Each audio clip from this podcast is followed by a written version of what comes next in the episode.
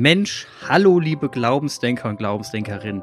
Es ist wieder Zeit. Es ist wirklich wieder Zeit. Wir sind wieder da nach einer unglaublich langen Pause. Jan und der Clemens, wir sind wieder da. Wir wollen mit euch über den Glauben denken und sind in der 50. Folge angelangt. Hallo Jan, ich grüße dich. Hallo Clemens. Wir sind in der 50. Folge angelangt und mitten in der Osterzeit. Und in der langen Zeit, die wir, uns nicht die wir uns nicht gesprochen haben, ist die Frage, hast du ein bisschen Ostern gefeiert? Also man kann da was feiern, ne? Man kann da richtig sich freuen, äh, da kann man was feiern. War für dich da Raum? Hm. Also ich habe auf jeden Fall Eier gegessen. Wir haben Eier angenommen. und äh, ich habe Schokolade habe ich mal sein gelassen, irgendwie hatte ich keinen Bock drauf. Ich habe Hefezopf gegessen und wir waren ja in so einer in so einer äh, in so einer Jugendeinrichtung vom Don Bosco Orden die mit, mit einer Familie, das war sehr schön dort. Also das heißt, da habe ich äh, sowieso das mitbekommen. Ne? Also das ganze Thema äh, äh, Ostern und Osterfeiern. Ich persönlich war nicht im Ostergottesdienst, habe aber den Weihrauch gerochen. Der war echt heftig.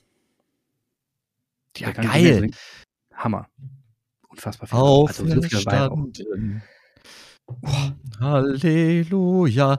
Das ist der Hammer. Also wir feiern ja nichts, was wichtiger ist als Ostern. Da ist alles drin im Triduum von Gründonnerstag bis bis zur Auferstehung, bis zur Osternacht ist alles drin. Ja, das ganze Leben. Also Verrat und äh, Sünde und Umkehr und Liebe und Tränen und Osterlachen und so krasse Dramaturgien durch die Nacht hindurch und Füße waschen. Also es gibt so verschiedene krasse Bewegungen. Hast alles gemacht? Horizontal, vertikal. Weißt du, es ist wirklich von oben, von oben nach unten, von links nach rechts, von vorne nach hinten. Es ist Also allein Gründonnerstag, da wie es dann so anfängt, ne, da verneigt sich ja der Schöpfer vor seiner Schöpfung. Also wenn Jesus seinen Jüngern die Füße wäscht, äh, das ist schon eine, ist schon eine krasse Bewegung und ähm, kann auch nicht jeder gut finden, ne? Die dreckigen Füße dem Herrn und Meister, so das zeigen, was so scheiße ist, ah, was man selbst nicht so mag. Mh. Hm. Und dann geht's Karfreitag umgekehrt, da verneigt sich die Schöpfung vom Schöpfer, der da am Kreuze hängt. Also krass einfach. Das äh, haben ja auch Hollywood-Größen gut schon inszeniert, aus Gründen, die ich äh, total nachvollziehen kann. Ja. Was, du, geht hab, dir, was geht denn dann in dir vor emotional? Also bist du dann so, also von Donnerstag bis Sonntag, hast, bist du da, gehst du auch die alle Phasen emotional genauso durch? Ja, jetzt in der Gemeinde muss ich sagen, habe ich ein bisschen habe ich eine Vermissung. Also ich, sozialisiert wurde ich oder den Glauben verstanden habe ich auf der Jugendburg in Gemen bei den Kar- und Ostertagen. Da war ich, keine Ahnung, mit 16 als Teilnehmer und das ist einer meiner Quellenorte. Also neben Thésée und ähm, möglicherweise inzwischen auch Burg Rotenfels ist die, die Jugendburg in Gemen auf jeden Fall für mich eine, eine Wurzel.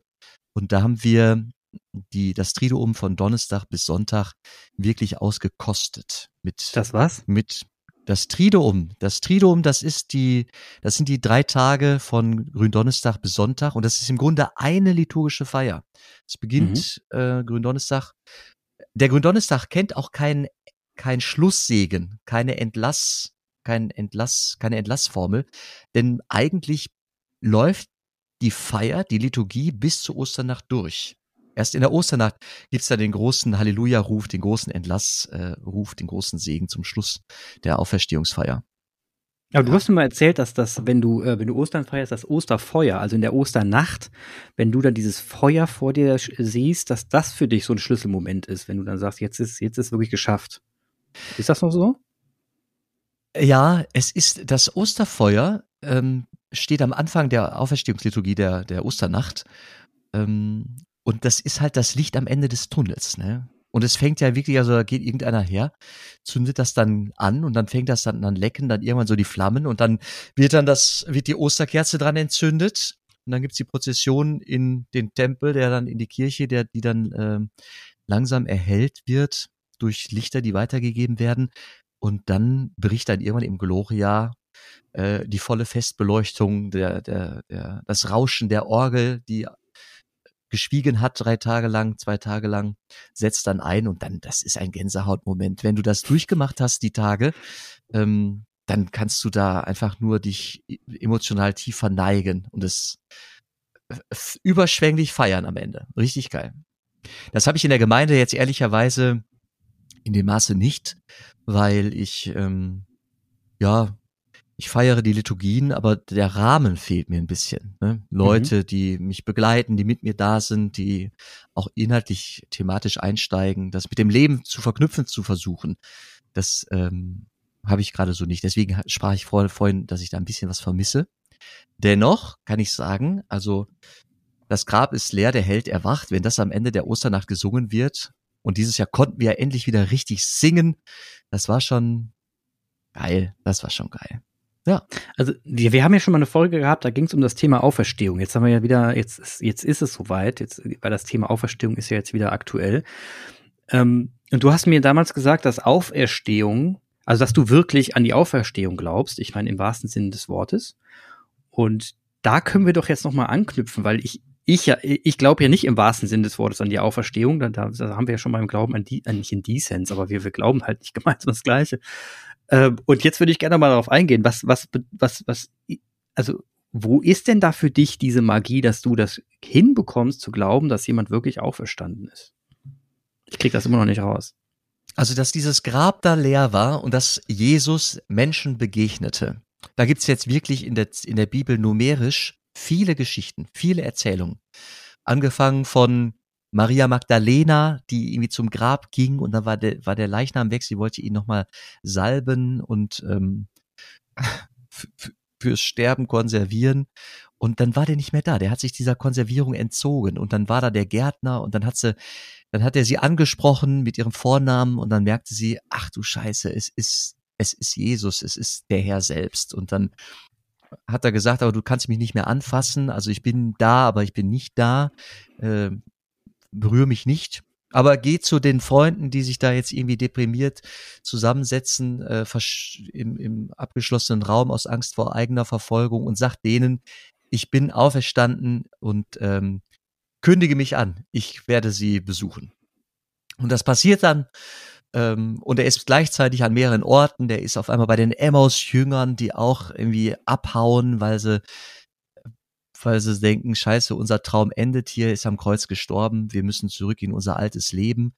Und dann tingeln die zurück nach Emmaus in ihre Heimat und auf einmal ist da der Dritte, ne, der dritte Mensch.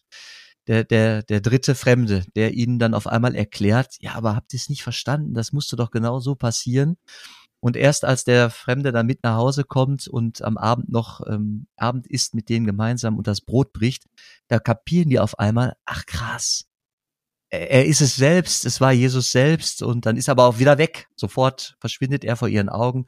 Aber das hat die so inspiriert, dass die zurück nach Jerusalem laufen da, 60 Stadien, die haben sich wieder einige Stunden auf die Füße gemacht, um, um dann in Jerusalem den anderen zu erzählen, ey Leute, verrückt, uns ist Jesus begegnet. Dann war er auch nicht mehr da, aber wir haben den gespürt, gesehen, wir haben gemeinsam gegessen, und dann treffen die auf die Jünger in Jerusalem und die erzählen, ja, Wahnsinn, bei uns war er auch.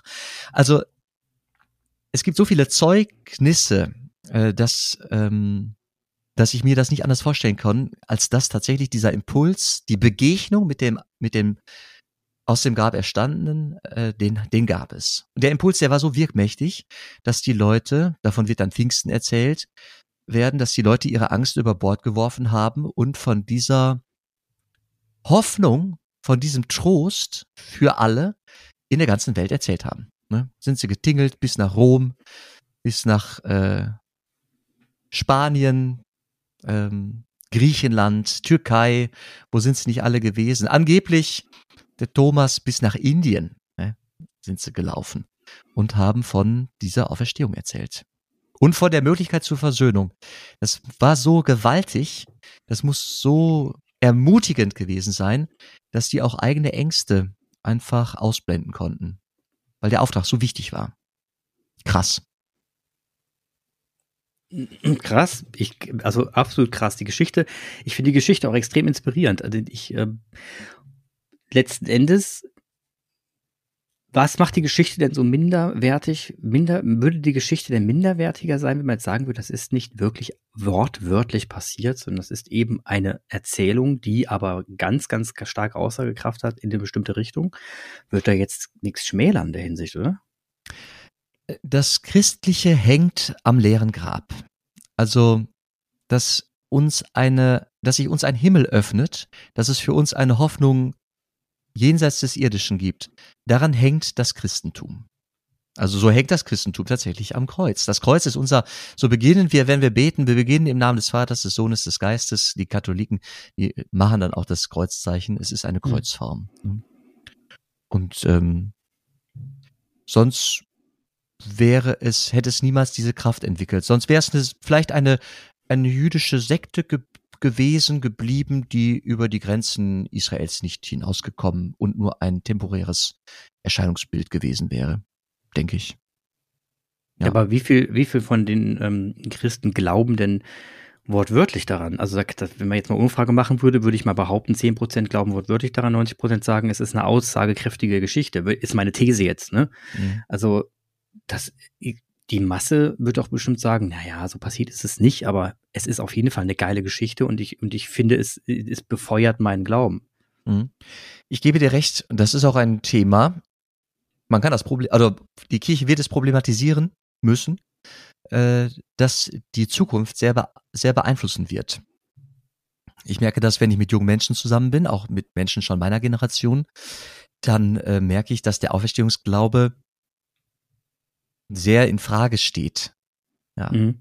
Aber es ist auch so, dass der selten bedacht wird. Also das ist ja so wenig wissenschaftlich. Man muss es wirklich glauben. Es ist das Geheimnis des Glaubens. Es gibt sogar ritualisiert im, das habe ich schon mal erzählt, im Rahmen der Eucharistiefeier der Katholischen. Da fragt dann irgendwann der Zelebrant das Geheimnis unseres Glaubens und die Gemeinde antwortet, deinen Tod, o oh Herr, verkünden wir, deine Auferstehung preisen wir, bis du kommst in Herrlichkeit. Das ist ritualisiert und Inhalt, existenzieller Inhalt im, äh, mitten im Hochgebet ein, ein, ein Einschub. Und das ist wirklich wichtig. Und mit Firmlingen mache ich, also ich fange, ich fange mit dem Tod und dem Sterben und dem Auferstehen an. So beginne ich meine Firmkatechesen, weil ich glaube, von da aus nimmt es, von da aus fällt es oder, oder, oder, oder steigt es. Und das ist so. Und ich gebe dir recht. Ich kann keine Zahlen nennen. Ich kann keine Prozente nennen und kann sagen so und so und so und so. Ich kann mir auch noch eine Wahrnehmung daneben legen. Wenn ich Trauerbegleitungen mache, wenn ich am Friedhof bin, wenn ich vorm offenen Grab stehe, dann habe ich es oft zu tun, Gott sei Dank, mit alten Verstorbenen, Menschen, die älter sind. Und dann sind da Leute um mich herum, die ja meine Generation oder jünger sind. Und ähm, oft merke ich, die Messe war jetzt die Form des Verstorbenen, der Verstorbenen. Es hätte auch einfach ein Wortgottesdienst sein können. Also in der Messe, es sind keine praktizierenden Christen vor mir. Und dann kann ich auch schon meinen, ja, mit der Auferstehung, da ist auch eher so metaphorisch vielleicht für die Menschen zu denken. Wenn ich dann aber da stehe und bete und überzeugt, wie ich halt so überzeugt davon sprechen kann, mhm. überzeugt vom Himmel spreche, von der Möglichkeit, dass es vielleicht eine Wiederbegegnung gibt jenseits der Zeit, in der Ewigkeit. Glaub mhm. mal, da gucken mich die Leute mit vollem Gesicht und vollem offenen Blick an und beginnen teilweise wirklich mit dem Kopf zu nicken, um zu bekräftigen, dass das gut ist. Sie wollen es glauben in dem Moment, weil das ja auch das, der schönere, weil es ja auch der schönere Ansatz ist, wenn ein beliebter Mensch gegangen ist, dass man weiß, okay, ich treffe ihn vielleicht im Jenseits wieder, ist ja nochmal eine andere Hoffnung, als wenn ich sagen würde, na, jetzt ist er halt weg. Ja. Also kann ich du, verstehen. Du, guck mal, was uns schon unterscheidet, du sprichst, sie wollen es glauben. Meine mhm. Wahrnehmung ist, in dem Moment glauben sie das. Siehst du, das, das unterscheiden wir uns in der Tat. Also du meinst, es ist so ein Selbstbeschiss, so ein bisschen, so ein, es ist so ein bisschen ich, ich, Opium, Opium fürs Volk. Sie würden es also, gerne glauben, aber wissen, das kann ja nicht sein. Ich stehe davor und merke, jetzt gerade ist hier heiliger Boden. Jetzt gerade, jetzt mhm. gerade, in diesen 30 Sekunden, wo ich so betete, da ist ein Ja, ein inneres Ja, das gesprochen wird. Ja, das ist schön. Das ist gut, dass das, mhm. äh, dass das möglich ist, dass dieser, dass uns diese Zusage hier trifft. Das ist gut. Das ist Glaube. Und das kann sein, dass äh, drei Wochen später ist das wieder verdunstet. Ne? Spielt für mich aber nur eine untergeordnete Rolle, untergeordnete Rolle für meinen Dienst. Ich kann nur sagen, ich bin heilfroh in, in diesem Wortsinn, dass ich das so sagen kann, dass ich mich da nicht verbiegen muss, sondern dass ich wirklich sagen kann, boah, Halleluja, wir feiern jedes Requiem als Auferstehungsamt. Mhm. Und in der Hoffnung, in dem Glauben, dass sich uns der Himmel öffnet, wenn wir vertrauen diesem, dieser Erzählung des, des leeren Grabes. Und das ist geil. Also geht's, aber jetzt mal blöd gesagt, geht, geht, geht's dann nur diesen einen Weg? Also wenn ich jetzt sagen würde, ich, ich kann da nicht dran glauben, aber die Geschichte ist mega und ich be bewege mich jetzt mit dir mit. Wir haben ja schon das Thema Bewegung gehabt, ne? also die Glaubensbewegung. Ich bewege mich mit dir mit in die gleiche Richtung. Das heißt, wir, wir folgen dem gleichen moralischen Kompass. Dann Wäre das für dich genug? Würdest du sagen, das ist ein Fundament, auf dem man auch, wir haben ja das Thema Frieden, wollen wir noch drüber reden, also auf dem man das, auf dem man Frieden aufbauen kann und sagen kann, unsere gemeinsame Hoffnung auf eine bessere Welt, auf eine Auferstehung, vom Bösen zum Guten vielleicht auch, also man, es gibt ja verschiedene Typen von Auferstehung, die man sich dann, die man sich dann zurechtreimen kann, wäre genug. Oder sagst du, nein, in letzter Konsequenz müssen wir schon glauben, sonst haben wir den Frieden auf der Welt nie. Ja, geil. Das ist eine geile Frage. Das, der, der Punkt der Glaube ist immer Prozess. Das ist ein Weg. Da haben wir wirklich schon viel drüber gesprochen. Und mhm. es ist auf jeden Fall genug, Clemens. Es ist genug. Es ist nämlich wie so ein Senfkorn. Es ist die Saat. So beginnt es. Es beginnt irgendwie so. Es beginnt mit einem vor der Botschaft stehen und die irgendwie attraktiv finden. Und selbst wenn sie nur ästhetisch attraktiv ist mhm. und die vernunftgemäß nicht eingeholt werden kann, wenn es einfach nur schön ist. Das würdest du ja schon, glaube ich, sagen. Ja, ne? genau, ja. Ja, ja, auf jeden Fall. Also Ästhetik und Schönheit ist einer der Wege, einer der Anwege, bestimmt. Und da liegt jetzt halt dieser Samenkorn und das ist die Frage, auf welchen biografischen Boden fällt diese Saat? Ne? Mhm. Und vielleicht, der Tag möge weit weg sein, stehst du vor einem offenen Grab und hörst von einer Pastorin, einem, einem Pfarrer deiner Gemeinde das Wort, das du dir selbst nicht geben kannst und aus dem Samenkorn kommt auf einmal eine Wurzel zart. Ja, so. Das, also ja. Ich habe das, ich wurde, ich wurde vor äh, drei Tagen gefragt und da wurde ich darauf angesprochen, ey, Glaubensdenker, wann habt ihr denn wieder mal eine Folge und so, ne? Und dann sagt ein anderer, ja, äh, wann Clemens, dann kannst du ja wieder auf dem Brunnenrand tanzen. Witzig. Und ich sag, also Brunnenrand für all die, die jetzt erst mal eingeschaltet haben, das ist eine Metapher, die Jan mal irgendwann aufgerufen hat. Und zwar, es gibt den Brunnen selbst mit dem Wasser. Da, das ist der Glaubensbrunnen, da badet Jan eh den ganzen Tag drin, der kommt da kaum, kaum noch raus. Und ich stehe am Brunnenrand, äh, stecke den Zeh manchmal rein und komme nicht ins Wasser. Das war so, das ist die Metapher. Und darüber haben wir schon öfter gesprochen. Und ich habe dann geantwortet, und jetzt, Jan, das ist irgendwie komisch, ich habe dann gesagt, ich stehe nicht auf dem Brunnenrand, ich bin eigentlich schon wieder weit weg vom Brunnenrand. Weil ich dann, weil emotional gesehen, also ich sehe mich gerade nicht auf dem Brunnenrand und ich frage mich, warum. Tja, die Frage kann ich dir nicht beantworten.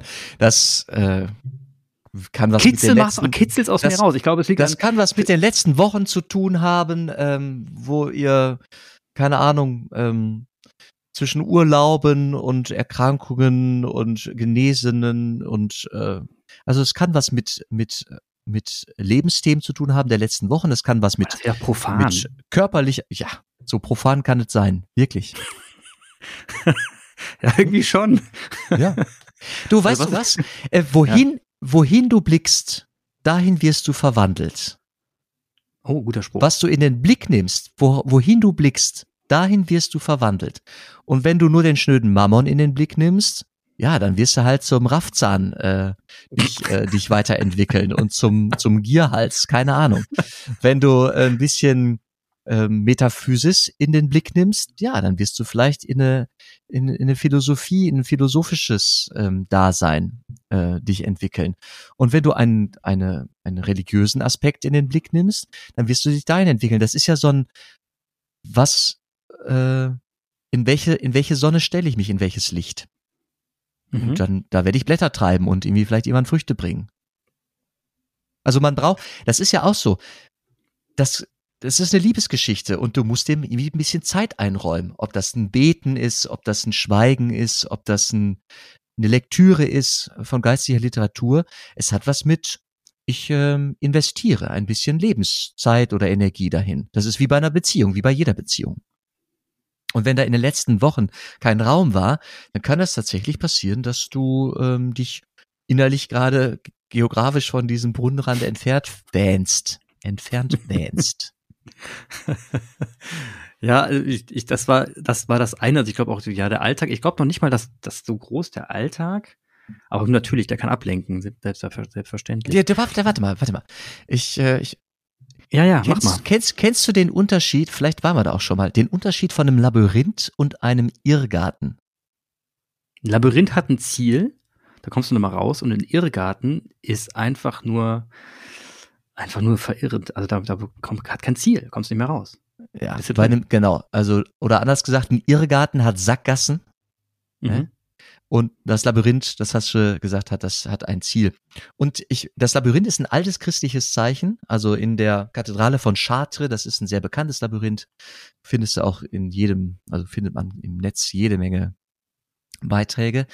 Und ähm, du gehst in ein Labyrinth, und das kann eine Metapher für ein Leben sein.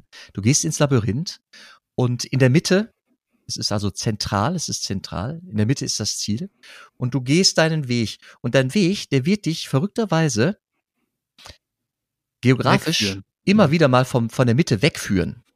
Hm. Dein Weg, du näherst dich dem Ziel fortwährend, stetig. Du näherst dich dem Ziel. Und manchmal hat es aber das Gefühl, oder, oder geografisch ist es tatsächlich so, dass du dich vom Ziel wegbewegst. Die Distanz zum Ziel geografisch wird größer, obwohl die absolute Distanz sich fortwährend verringert.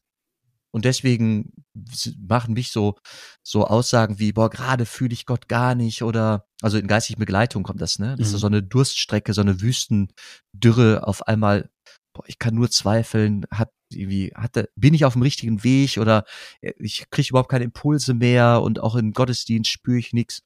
Das höre ich und ähm, ich kenne das aus meinem eigenen Leben auch aber mich, äh, mich jagt es nicht mehr so ins Boxhorn, weil ich denke, ja, gut, dann haben wir jetzt mal wieder 40 Tage Wüstenzeit. Es wird ein Ostern kommen. Da wurde ich bisher auch ähm, nicht so enttäuscht. Toi, toi, toi. Nicht so enttäuscht. Ja, ja aber und jetzt, aber jetzt zum Thema Frieden, ne? Ah, also ich sieht ah, ja gerade irgendwie schlecht aus, ne? Also ja. aber das ist das wieder das jetzt mal global gesprochen, von aus dem Universum ausgesprochen, ist das jetzt auch wieder das Labyrinth, wir entfernen uns gerade vom Frieden nur, aber eigentlich ist der Frieden schon immer da. Nee, nee, nee, warte, ja, also jetzt ich ähm, genau zur Erklärung, ich habe mir gewünscht heute über den Frieden zu sprechen, weil ich nämlich bei der Lektüre, Meditation der Texte, der der Ostertexte äh, was entdeckt habe. Das war mir vorher nicht so klar. Und zwar habe ich vorhin von Maria Magdalena erzählt, die entdeckt, scheiße, das Grab ist leer und ähm, dann wendet, also das könnte ich eine eigene, könnte ich spontan predigen jetzt. Jedenfalls trifft sie irgendwie Jesus und der schickt sie zurück zu den Jüngern und dann ähm, warten die irgendwie und tatsächlich kommt Jesus dann auch irgendwie tritt durch die verschlossenen Türen und ist auf einmal da. Er ist auf einmal da.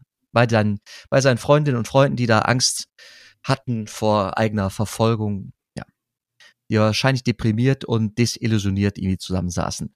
Und das allererste, also er trat in ihre Mitte, so steht es im Johannesevangelium, Kapitel 20, das allererste, was sagt Jesus seinen Leuten? Das allererste.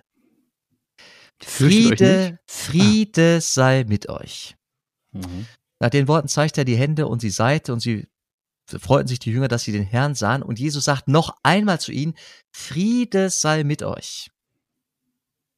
Also das ist das, der Auferstandene, der hört ja, ich meine, was, was, der ist gestorben, er war am Kreuz, krass, und Petrus hatte ihn verraten und es gab einfach kein Happy End und alle sind deprimiert. Und was sagt er? Das, und wiederholt es noch. Das ist das Evangelium. Friede sei mit euch. Und ähm, dieser Friede, er verknüpft es dann mit einem Auftrag. Wie mich der Vater gesandt hat, so sende ich euch. Genau übersetzt würde das stehen, so schicke ich euch. Und nachdem er das gesagt hatte, haucht er sie an und sagt, empfangt den Geist, denen ihr die Sünden erlasst, den sind sie erlassen, denen ihr sie behaltet, sind sie behalten.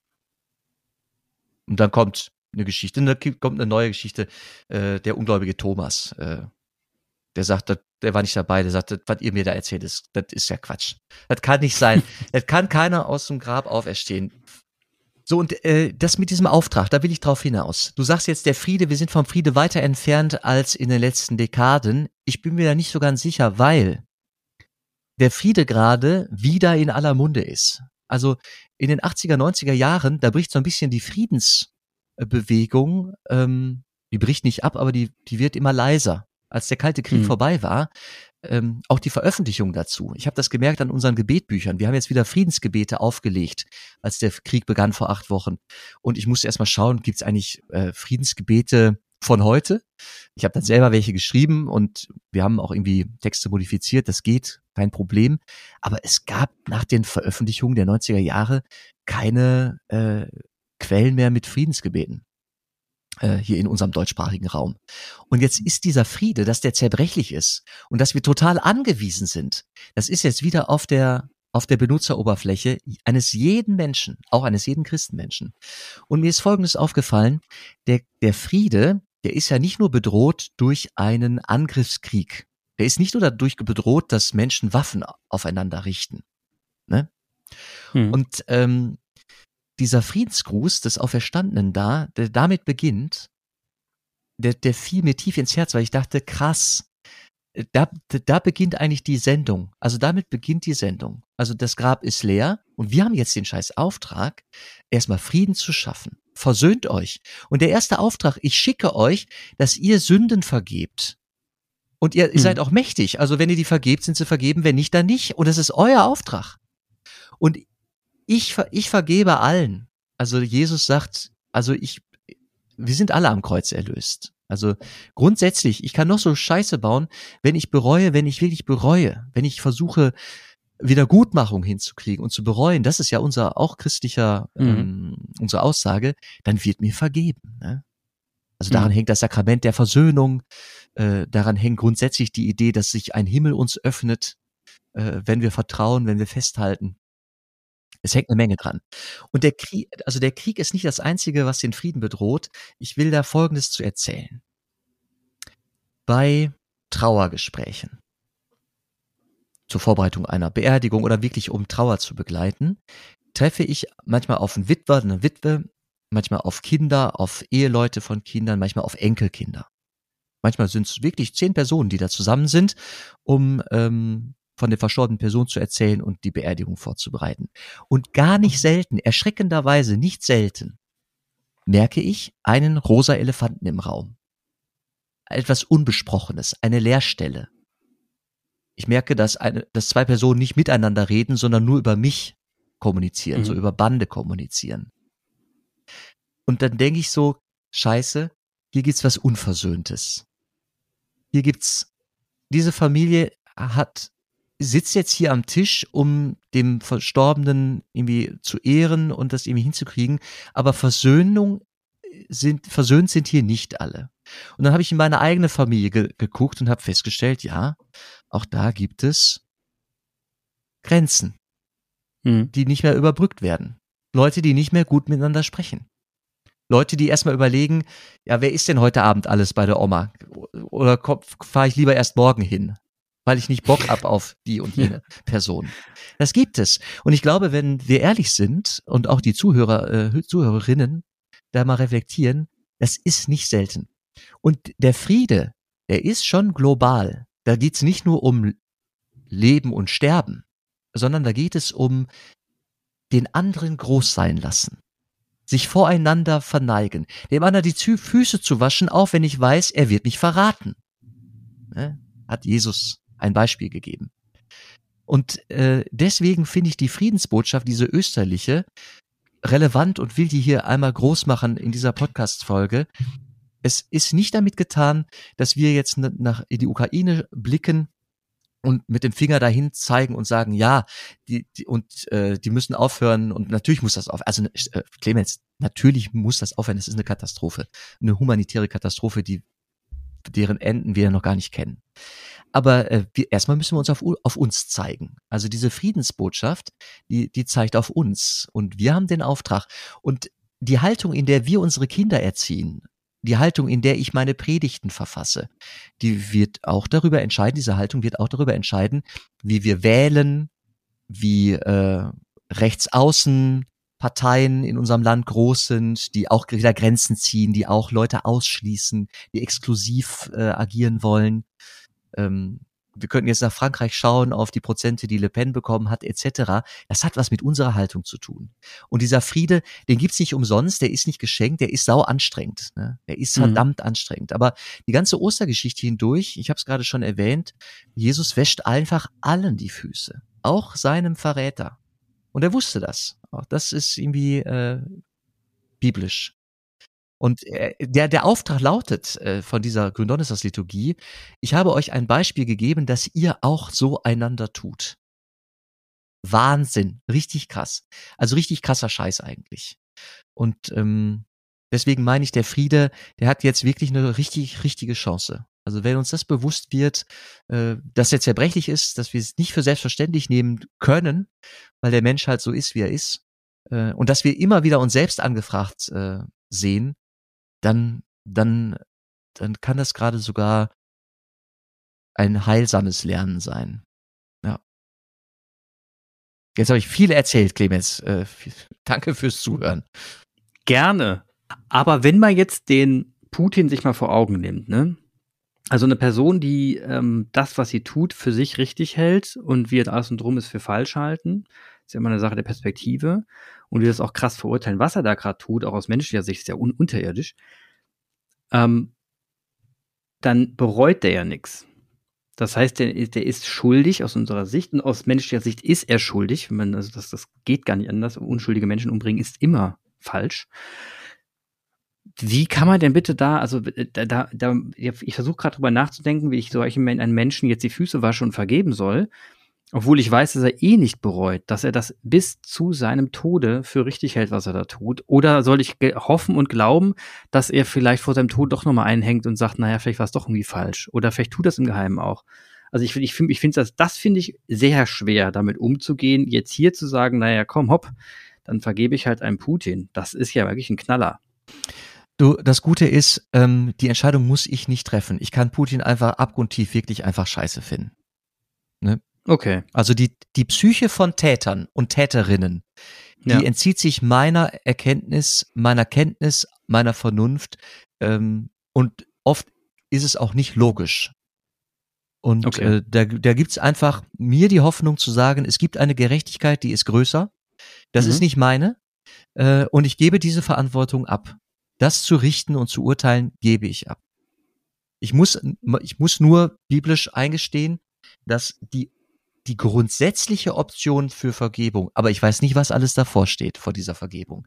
Das ist die jedem Menschen erstmal, dass die jedem Menschen nach unserem nach unserer biblischen Auffassung, unserer biblischen Bibel, äh, unserer christlichen Bibel, äh, ist diese Option gegeben. Ja, das hängt zusammen mit der Würde des Menschen, die nicht antastbar ist. Gott im Himmel.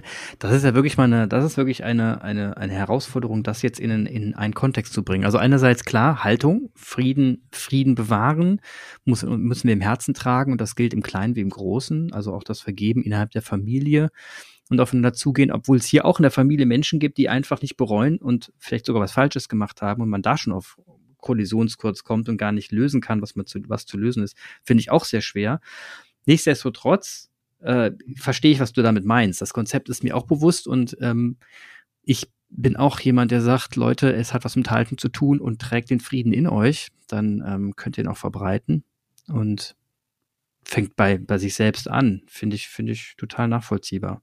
Aber nochmal, bei dem, bei den Großen und Ganzen, wie du es gerade gesagt hast, was nicht in meiner Hand liegt, da zerfleddert es auch mein Gehirn, weil ich dann auch nicht mehr weiß, was ich dazu sagen soll. Also da weiß ich noch nicht mal, ob ich jetzt ihn abgrundtief hassen soll oder ob ich ihn ignorieren soll oder ähm, ob ich jetzt einfach sagen soll, naja, hopp, das delegiere ich mal weiter, das macht schon irgendjemand mit der Gerechtigkeit, das ist schon heftig. Das ist auch heftig. Es ist heftig und nicht lösbar. Also nicht auflösbar. Alles, was ich da, alles, alles, alle, also ich glaube, jeder, der da was leicht auflösen wollte, leicht, das wäre billig und total unangemessen.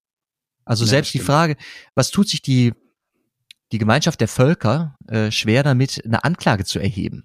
Ja, da gibt's auf ja. einmal Veto-Mächte äh, etc. Wer, wer hätte sich vorstellen können, dass einer der Veto-Mächte, dass einer der Veto-Mächte mal so einen Angriffskrieg führt? Wahnsinn, Wahnsinn. Also da, da kommt ja unsere Weltordnung einfach an eine krasse Grenze. Und ähm, ja. jetzt kann ich davor kapitulieren. Ich kann, kann sagen, gut, dann, äh, dann äh, gibt's dann dann gibt es keine Gerechtigkeit. Dann ähm, darf offensichtlich ein ein Machthaber der Vetomächte, der der den Staat für sich so kapert, ähm, darf machen, was er will. Ja, oder ähm, und kann dann deprimiert werden, kann äh, und auch die gibt's die Menschen, die äh, ja, vielleicht auch eine Grundlabilität mitbringen, ähm, die wirklich einfach Angst haben und sich gerade einschließen und anfangen, Vorräte zu bunkern. Aber es geht jetzt, guck mal, es geht jetzt schon wieder los. Also wenn man die Rhetorik sich mitbekommt, ne, da weiß ich ja auch nicht, ähm, keine Ahnung, zufällig behat oder aber Fair eingeschaltet, was ich ja nie gucke, aber dann habe ich da irgendwie so, einen, so einen Militärmenschen gesehen außer Dienst und der dann sagte, naja, was wir brauchen, ist nicht ein Frieden, sondern ein Sieg. Ne? Und also die Rhetorik. Dann denke ich halt, es läuft aber gerade auch irgendwas falsch, weil das ist eben genau diese Denke. Also ich meine, ja klar, hätte man Hitler nicht äh, besiegt, hätten wir danach auch keinen Frieden gefunden, weil mit Hitler Frieden, Stift, Frieden finden wäre nicht wahrscheinlich nicht möglich gewesen. Und dennoch und dennoch ähm, widerspricht es mir intern, äh, also komme ich da in massiven Konflikt bei so einem Satz. Ich kann den Satz überhaupt nicht übereinbringen, weil was heißt das denn? Ich brauche eher einen Sieg als einen Frieden. Ne? Was, was, das heißt ja erstmal, ich muss jemanden fertig machen. Ne? Ich muss ihn komplett zerlegen, damit ich ihn, damit ich gewonnen habe, damit ich danach wieder frisch aufbauen kann. Und das ist, das widerstrebt mir komplett. Und das ist die Frage, was ist hier richtig und was falsch? Kann ich überhaupt nicht lösen. Ja, eine, eine ethische Frage. Und ähm also Jesus hätte gesagt Schwachsinn, ne? Mhm. Wahrscheinlich. Ja. Was soll nicht heißen Sieg? Quatsch. Ne, das, hätte, das hätte Jesus gesagt. Und ähm, der hätte auch seine Gründe gehabt, das so zu sagen. Ja. Weil er, weil er ein gewisses Vertrauen gehabt hätte in Gott und eine gewisse Gerechtigkeit. Und ähm, derjenige, der sagt, äh, ich will erstmal einen Sieg und dann Frieden, dem, dem, der hat dieses Vertrauen nicht, ein Vertrauen in andere Menschen. Aber das ist auch verständlich, weil in den Putin ein Vertrauen zu haben, ist jetzt auch wirklich gerade etwas schwierig. Ne, in so einem Ja, unmöglich. Unmöglich. Ja, willst das machen? Ja. Am Ende schießt er sich auch selbst ins Knie. Das ist meine, das ist meine stille Hoffnung, dass er schon jetzt eingesehen hat, A, war kacke, ich war nicht gut informiert das, da, da, hofft, da hofft ja jeder drauf, das hofft, hofft jeder auch. Drauf, ja. Es spitzt sich so ein bisschen zu, dass es in die Richtung geht, aber man, das heißt ja nicht, dass jemand dann einfach sagt, oh ja, ich habe einen Fehler gemacht, Entschuldigung. Das ist ähm, ja und jetzt wird sofort so menschlich und so so ja. äh, so fies, bitter, so so so kind, kindlich sogar der ja. gekränkte Mann der gekränkte ja. Mann. Jetzt gar, also, genau. weil einzusehen, ja Leute, war Fehler, ich gehe mal wieder zurück, geht halt auch nicht. Und da muss es jetzt irgendwie Diplomatie geben, dass er irgendwie, dass es irgendwie eine, eine Brücke gibt, über die er zurückwanken kann, ne, angeschossen. Ja, genau. Also, und dann kommen wir wieder zum Thema Haltung zurück, weil natürlich erhoffen, erhoffe ich mir dann, dass Menschen in, in Führungspositionen und verantwortlichen Positionen auch die Haltung haben, die innere Haltung, dass sie Widersprüche, wie zum Beispiel das Sieg und Frieden, dass sie die spüren, dass sie sagen, ja, irgendwie habe ich auch ein Problem damit. Irgendwie muss das doch auch irgendwie anders lösbar sein und nicht auf, auf reaktiv und äh, reflexartig auf das zugreifen, was man zugreifen sollte. Ja, wir brauchen mehr Atomwaffen zum Beispiel. Lasst uns die wieder hochziehen. Das wäre meiner Meinung nach jetzt nicht der, der beste Reflex, sondern da muss man sich, da, da, der, der Weg ist komplex und äh, man müsste da wahrscheinlich auch andere Wege gehen. Aber das ist, wie gesagt, da, das, ist, das sage ich nur aus einem persönlichen, äh, aus einer persönlichen Meinung heraus, wenn ich mir selber in mich reinhorche und sage, was verstehe ich denn persönlich unter Frieden und Friedenerhalt? Aber natürlich bin ich nicht in der Situation eines äh, ja, und wir haben ja hier auch keinen ne? Politik-Podcast. Ne? Nee, sind wir ja der, der nicht, ne? allein Zeitgeschehen äh, kommentiert, sondern nicht. es ist wirklich eine Frage, und das äh, unterstreiche ich nochmal, du hast es gerade schon gesagt, was, wie, was ist meine Haltung und was sind auch meine Strategien? Also ich glaube, jeder von ja. uns stand schon in Streitigkeiten und Konflikten und ich hoffe, jeder von uns, auch von den ZuhörerInnen, hat auch schon mal eine Strategie ent, äh, erkannt, wie eine Versöhnung möglich war. Ein Handschlag, ein komm Schwamm drüber, ein komm die Entschuldigung, die, die nehme ich jetzt an oder wie auch immer. Oder ich bitte um Entschuldigung das wird, gehört glaube ich auch zum Erwachsenwerden dazu, äh, mhm. das wird schon jeder mal erlebt haben. Und das zu aufzupolieren und nach vorne zu bringen und zum Leuchten zu bringen, also die erfolgreichen Friedensstrategien in meiner Biografie, die finde ich, sind gerade ganz stark angefragt vor dem Hintergrund, ja. Des Krieges ja. in Europa und dieses, äh, dieses Osterevangeliums. Und das wollte ich nur mal sagen. Das allererste, ja, was der Auferstandene, nachdem er aus dem Grab entstiegen ist, sagt, ist, Leute, der Friede sei mit euch. Wem ihr die Sünden vergebt, sind sie vergeben. Wem nicht, dem nicht. Das ist eure, ihr habt's in der Hand, ihr müsst's, ihr müsst's jetzt richten. Ich schicke euch, ich schicke euch. Ja, dann, dann, dann, mal ran an, den, an die Buletten, dann versuchen wir doch mal, oder die Buletten ist ja mittlerweile falsch, an die, was ist denn der vegane, die vegane Alternative hier? Dann ja, mal ran, ich, ja. dann, dann ran an den Tofu, dann wollen wir doch mal hier äh, dafür sorgen, dass wir, äh, dass wir auch in unserem konkreten Umfeld mehr und mehr in den Frieden gelangen. Und ja, ich sehe da auch immer Baustellen bei mir hier im Ort, wo man das Gefühl hat, naja, da könnte man ja doch mal einen kleinen Ruck geben oder sich ein bisschen beteiligen. Das fängt ja schon wirklich in der Tat in der eigenen Gemeinde an. Ich glaube, da kann man schon viel richten und viel tun, wenn man das skaliert auf die, auf alle Gemeinden dieser Welt. Dann wäre das schon ein ziemlicher Knaller. Auf jeden. Friede sei mit euch, Freunde und Freundinnen. Luja, Soggy. Sehr schön. Dann wünsche ich dir noch einen schönen Tag, lieber Jan. Gleichfalls, Clemens. Auf Wiederhören.